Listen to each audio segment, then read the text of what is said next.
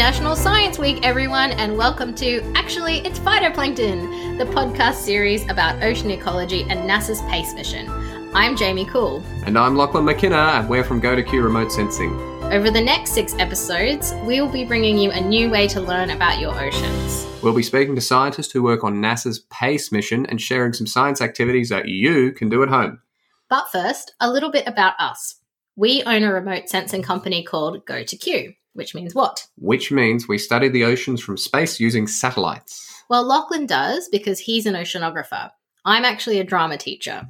And you know what, Lachlan? It strikes me that I actually don't know that much about ocean ecology or remote sensing or NASA's PACE mission, even though I own a science company with you.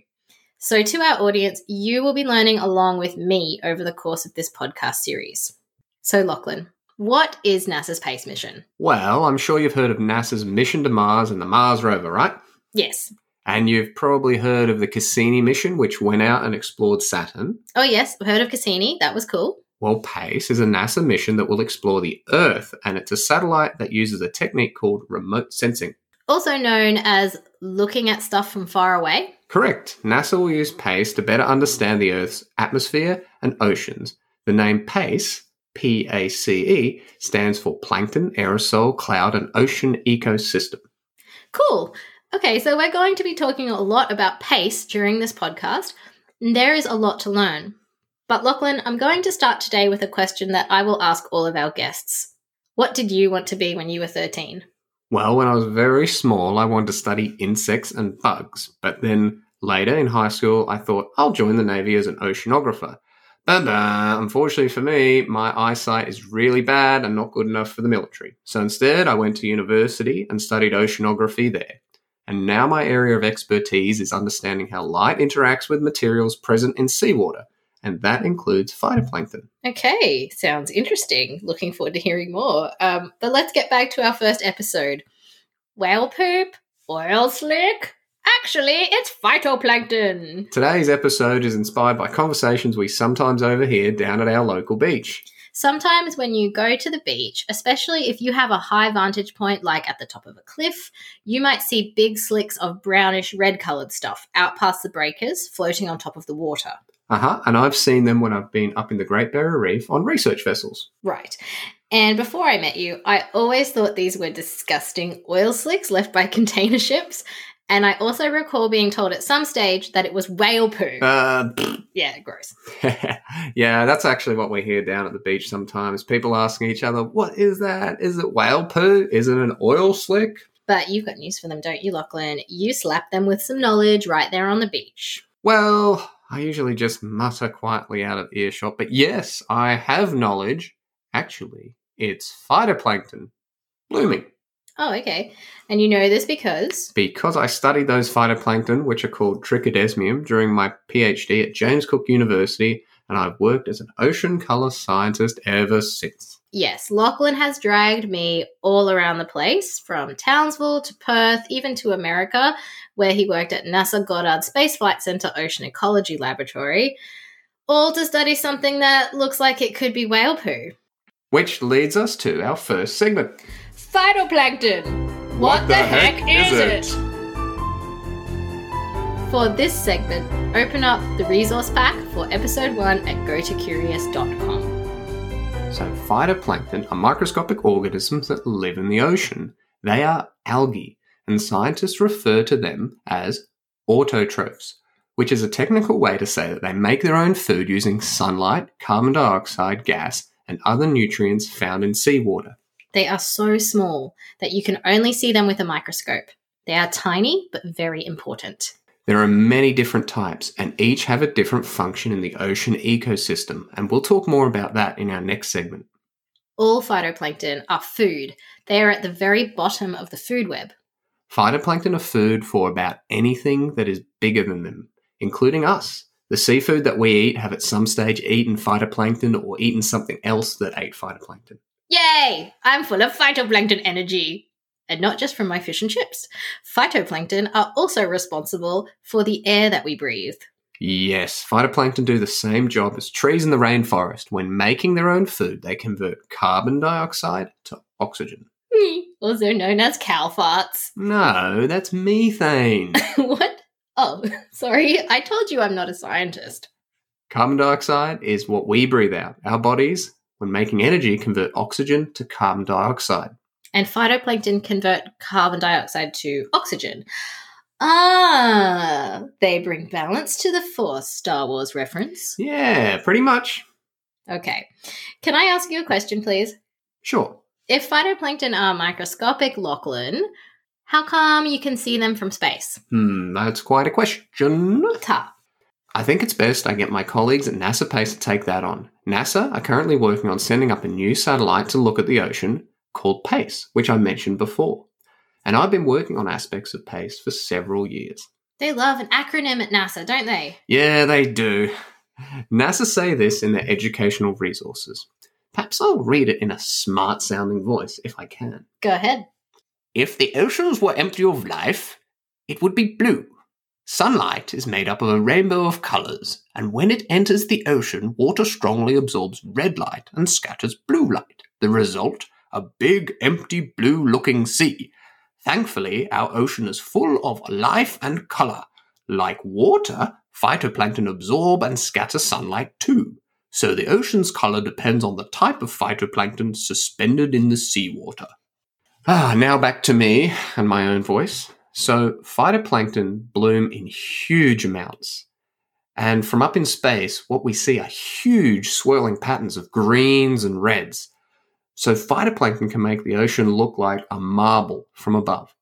Now, if you were up on the International Space Station, you'd be able to see this with your own eyes. But to monitor them every day, scientists use satellites that orbit the Earth. Now, we can be pretty precise with how much phytoplankton there is, what we call biomass. But PACE, PACE will be really good at helping us know what types are there. Okay, that sounds cool. Um, it sounds to me like if we eat food and we Mhm. breathe air, Mhm. we should thank phytoplankton. Yes, we should. But it's not all good. Some phytoplankton blooms can be harmful. Now, that's the reason we need to study them so we can monitor the health of our oceans all around the world. Speaking of round, time for our next segment. Wheel of Plankton. I've invited Dr. Ivana Cetinić to join us to play this game. Ivana's work is featured on episode 4, but you'll hear from her regularly throughout this series. Ivana is a highly accomplished biological oceanographer who works on PACE from Goddard Space Flight Center. And she was my office buddy at Goddard. Hi, Ivana. Hi! Hi, guys. For this segment, open up the resource pack for episode 1 at gotocurious.com and find the ocean color wheel. All right, Lachlan and Ivana, it's time to play Wheel of Plankton. I've got in front of me a NASA resource called Ocean Color Wheel. It's two discs, and when I spin the top one, different phytoplankton appear in the window, and an arrow points to the color the ocean would be if that phytoplankton were suspended in it. Yeah, I picked this up last time I went to Goddard Space Flight Center.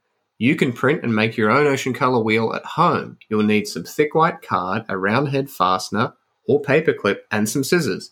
If you want to play along, pause now and make your ocean color wheel. Okay, so there are 11 different types of phytoplankton on the wheel, and you can explore them all in the resource pack. But for today, I'm going to spin the wheel and let Lockie and Ivana talk about the ones that we land on. All right, uh, Ivana's going first. Are you ready? Um, I was born ready. Okay, you get 30 seconds, and we're going to buzz you when the 30 seconds is up. So you've got to give us as much information as you can in 30 seconds. Okay, go. Okay, here we go. Spin, spin, spin, spin, spin, spin, spin, spin. Stop. It's a sausage. Synechococcus. Three, two, one, go! Okay, so Synechococcus is cyanobacteria, which means it's a bacteria that's pretending to be a plant, which means they can do the same thing as algae, which is actually kind of an algae.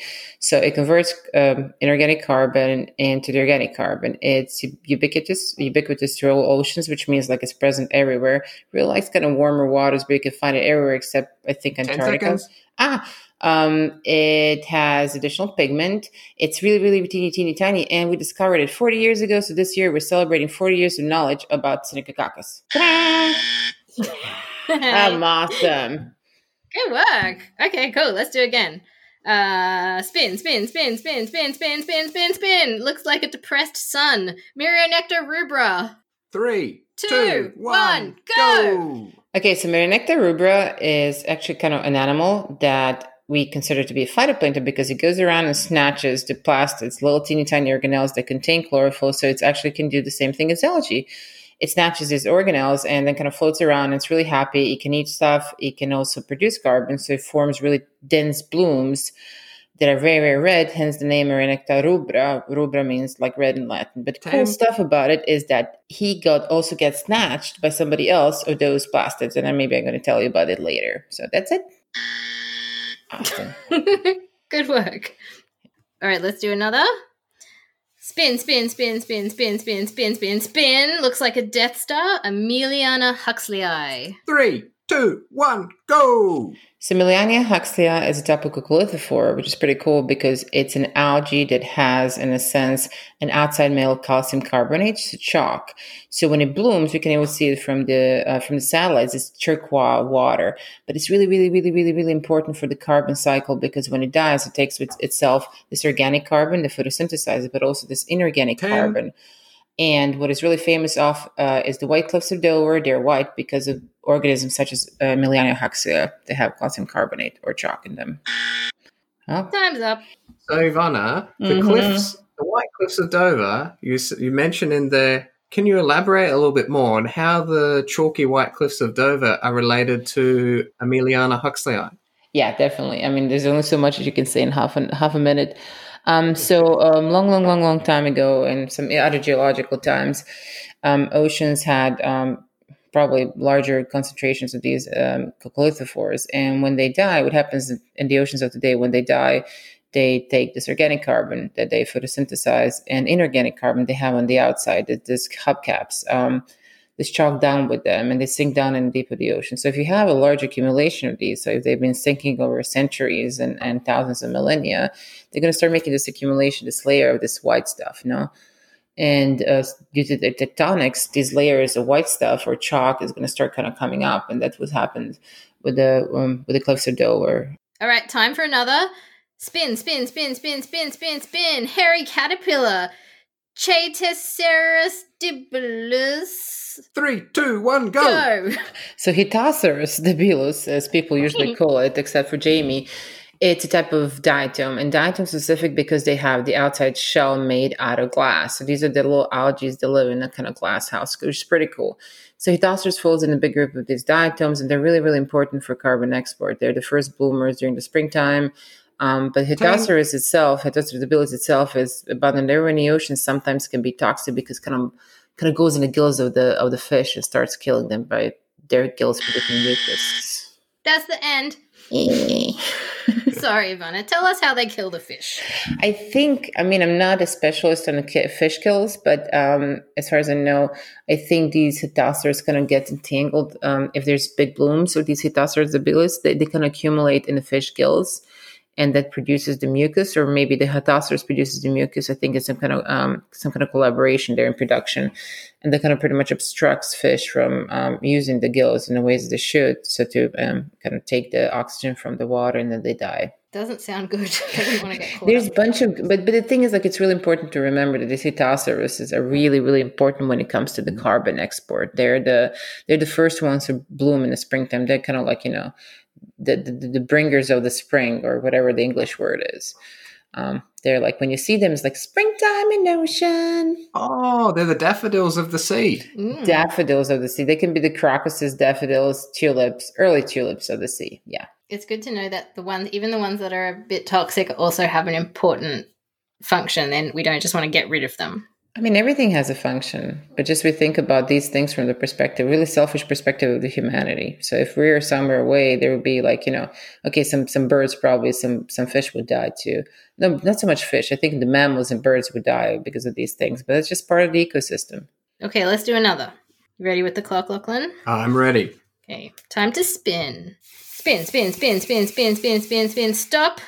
Cow heart with a tail. Alexandrium. Three, two, one. Go! So Alexandrium uh, is a group of dinoflagellates. Um, dinoflagellates are different than diatoms and everything that I mentioned before. So dinoflagellates kind of build out of cellulose. They have two teeny tiny flagella that kind of make, make allows them to move. Um, this species, this group, is actually really famous for the fact that I mean it's present everywhere, mostly in coastal ocean.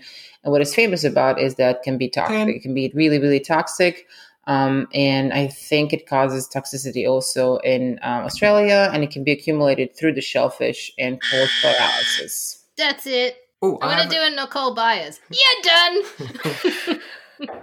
I have a question. Yes. So, uh, dinoflagellate you mentioned has little swimmy things. Swimmy thing. So can they can, can they move around and can other phytoplankton do they just float?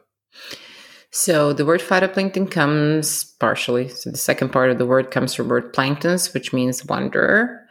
Um, in a general sense, these are the things that are wandering around the ocean, pushed by the currents. A dinoflagellates can swim. I mean, all of them can move a teeny tiny bit. None of them can swim against really strong currents, but of all of them, dinoflagellates are the strongest swimmers. They have these two flagella, and one of them kind of like moves as a corkscrew in front of them and kind of the body follows it. Um, and um, they sometimes kind of move up and down in a water column.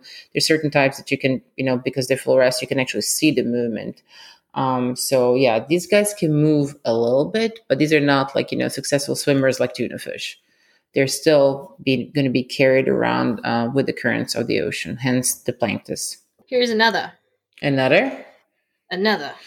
Okay, let's go. Spin, spin, spin, spin, spin, spin, spin, spin. Stop. Pile of sticks. Lachlan, I think you've got to take this one. Trichodesmium. Three, two, one, go! Go! Me! Okay, so Trichodesmium is a cyanobacteria, and they form thread-like structures, and when they cluster together, they look like a pile of sticks or pom-poms. They are brown, and they f- often float on the surface and can, when they break down, be very, very smelly. They're really important in waters where there's not much nutrients because they can take nitrogen from the atmosphere and bring it into the ecosystem, and then that gets cycled through to other things. Oh. That was was amazing, that? Lachlan. That was amazing. Whew, pressure. All right, we got one more. Time for one I, more. I would just say okay. this circles back to the title of our segment or a title of this podcast, which is Whale poop, oil slick. Actually, it's phytoplankton. Yes, because the discussions that we hear about brown, stinky, floating stuff at the beaches here in southeast Queensland in October, November, typically that is trichodesmium that we see. So there we go. Yeah. So if you're thinking, is it whale poop? Is it oil slick? Not only can you say, actually, it's phytoplankton, you can say, actually, it's probably trichodesmium. Depending on where you are. and it's not toxic. Oh, yes. Not toxic. Just to They're say. the So you can go for a surf if they're you want. smelly, but they're the good guys. We Yeah, I mean, peanuts peanuts of the ocean. Legumes of the sea. Oh, right. Might have gone too far. Yeah. okay, let's try it. Too much banter. Chicken of the sea. They're brown, aren't they? Yeah. yeah. Okay, we have time for one more. Here we go. Spin, spin, spin, spin, spin, spin, spin, spin, spin, spin, spin, spin, spin. Oh, I know something about this one. I know it causes diarrhea. Dinophysis. Three, Two, two, one, one, go. go. So Dinophysis is another phyto- phytoplankton dinoflagellate. Um, see, dino, diarrhea, doesn't rhyme, but these two guys very often cause to- produce toxins that can cause diarrhea. So they're present in all the world's ocean. Uh, they're very successful swimmers, and similar to that Myrionecta rubra that I mentioned before, they snatch the plastic. They actually snatch it from Myrionecta, who snatches it from another f- algae. So this is like the And- third order. Ah, stealing. So, anyways, they cause diarrhea if you eat shellfish that has eaten them. Thank you. Good work, everybody. Good work. Okay, that's the end of Wheel of Plankton. Thank you, Ivana. Thank you, Lachlan, for playing along. That was a lot of fun. Always. Oh no. Hey, Ivana, before you go, I need to ask you a really important question Okay, go ahead. Star Wars or Star Trek? Ah, both. Both. I'm sorry. I'm like Pick a a side, lady. okay. So I love Star Star Wars. I really adore Star Wars. But then on the other side, Star Trek, Next Generation, and everything that stem from that, I'm just like a gigantic fan. I can I can live in two uni- I can live in a million universes. I'm ready for everything. So yeah, Awesome. I can. Lachlan wants to also answer the question: Star Wars or Star Trek, Lockie? Star Wars, because Chewie is like a walking trichodesmium colony. That's not why you like Star Wars. I'm also into Star Wars. I don't like Star Trek really at all. Lockie likes both too. All right, folks, that was fun. Thanks to Ivana for joining us. And you can continue to explore the phytoplankton wheel using the episode one resource pack at gotocurious.com. Now it's time to be Go to Curious at home. With every episode, we will add an at home activity that you can do with your family or share with your students if you're a teacher. Today we have plankton playing cards. You can play Snap, Go Fish, Celebrity Heads, or 20 Questions, or just use them as study flashcards. You can print the cards and the game instructions from gotocurious.com. Let us know how you went by sharing a photo or video with us on Facebook. Well, that brings us to the end of our first episode.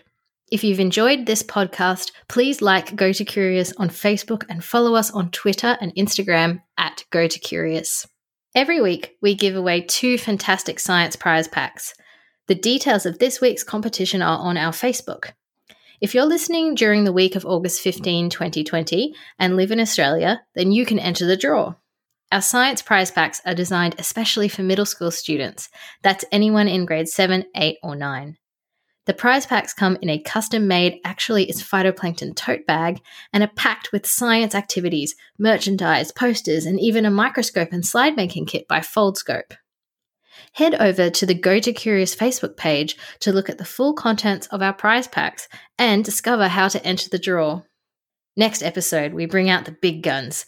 I interview Dr. Jeremy Werdell, the PACE project scientist, and Dr. Paula Bontempi, Acting Deputy Director, Earth Sciences Division, NASA. See you next week. Actually, It's Phytoplankton is a Go to Curious production proudly supported by an Advanced Queensland Engaging Science grant provided by the Queensland Government. Thank you to NASA Goddard Space Flight Centre Ocean Ecology Laboratory for collaborating with us, providing in kind support, and credited use of education and outreach resources. Special thanks to Ivana Cetinić and Lachlan McKinna, who work with me behind the scenes in the writing and preparation of the series. Our theme song and all podcast music is composed by me, Jamie Cool. I also edit the series and create the supporting materials on our website, gotocurious.com, in collaboration with Ivana and Lachlan. Logos, website, and social banners designed by Boone Creative.